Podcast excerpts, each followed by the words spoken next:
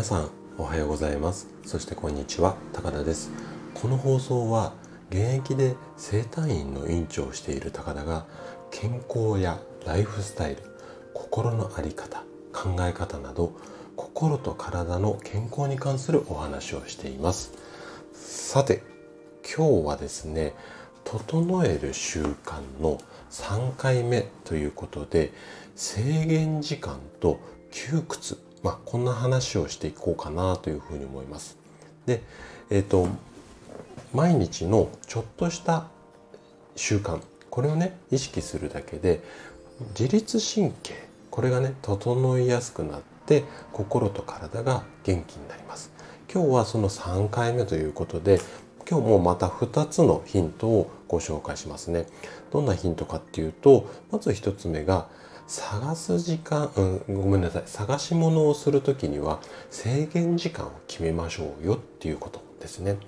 で、ふたつめが窮屈な服だったり靴、これは避けましょうね。まあ、こんな話をしていきます。で、今日もできるだけこう分かりやすく話をするつもりなんですけども、もし疑問質問などありましたらお気軽にコメントいただければというふうに思います。じゃあね、早速本題の方に入っていきましょう。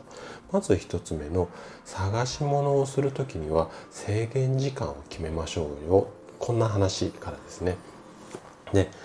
普段からこう整理整頓、まあ、そのあたりが大切ですよっていうのは何回かこう前回とその前々回ですかね、お話をさせていただいたんですが、それでも起こってしまうのが、あれどこ行ったんだっけ、これね、私も結構得意技なんですよ。毎日のようにあれあれってやっているんですけれども、あなたもよくこうありませんかね、あれどこに行ったんだっけ、どこにしまったんだっけ。で、これで永遠と探し物を続けてしまうと、いつもの通り焦って不安になって自律神経が乱れてしまう。でね、今回このあれどこ行ったんだっけに対するこうおすすめの方法っていうのは、あの探す時間をもう最初に決めちゃいましょうよ、こんなことなんですよね。で、例えばこんな風にすると不安感が少なくなって自律神経が乱れにくくなります。まあ、具体例出した方がいいと思うので分かりやすくこうすると、例えばなんですけども、もうあれどこ行ったんだっけって な, なるとするじゃないですか。そうするともう、じゃあそれを探すときに、探し物はごふんだったらごふんっていう風にもう時間決めちゃうんですよ。で、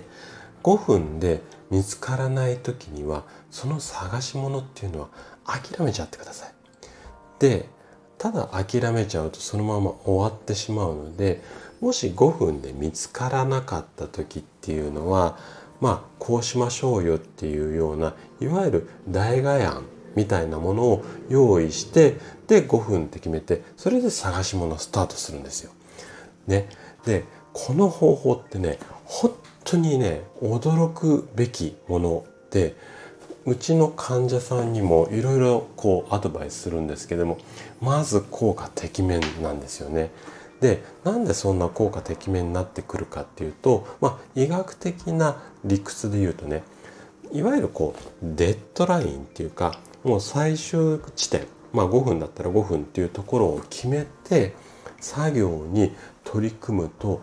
自律神経が整いやすくて集中できやすくなるんですよね。で、この辺のメカニズムっていうのはちょっと説明しだすと長くなってしまうので、今日は割愛するんですけども、とにかく時間決めて、ここからここまでって決めて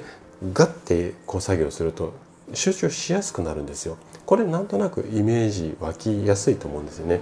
でね、この集中しやすくなるっていうメリットと、もう一つメリットがあって、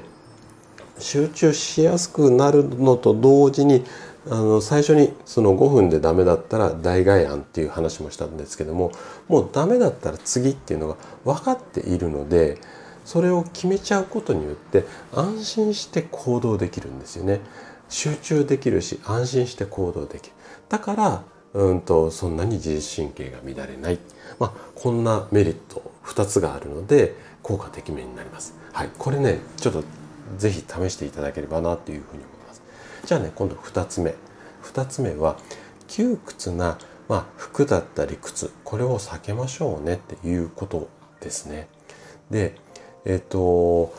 例えば靴であったりだとか服でこう体が締め付けられるような状態っていうのは、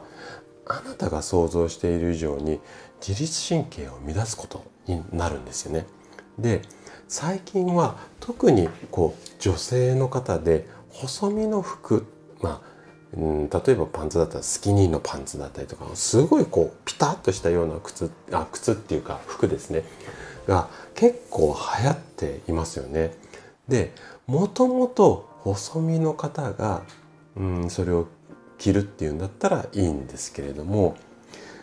仮になんですが窮屈な思いをして細身の服を着ていると、それだけで交感神経っていうのは上がってしまうんですよね。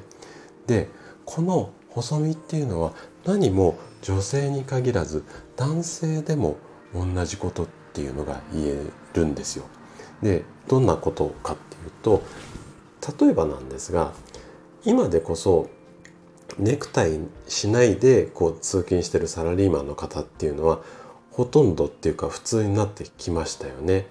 なんですけども、私がその営業マンやってた頃っていうのは、もうどのぐらいだかれこれにじゅうねん近く前になるんですかね。あのー、まあまず夏場、真夏でもネクタイして、で、えー、とスーツ、当然スーツなんですけども、上着も着てることが多かったですかね。で、客先に行くとき、お客さんの元に行くときっていうのは、結構私高額な商品を売っていたので、まあ半袖の、真夏でもね、半袖のワイシャツでノーネクタイなんてもう全然ナンセンスで、もう汗だらだらかきながらネクタイ締めて、長袖のワイシャツで上着をピチッと着て、要はそのなんていうのかな、ホテルでこうきちんとしたようなこう格好されてる方いますよね。あとはそうですね、あの高額な商品、例えば不動産であったりだとか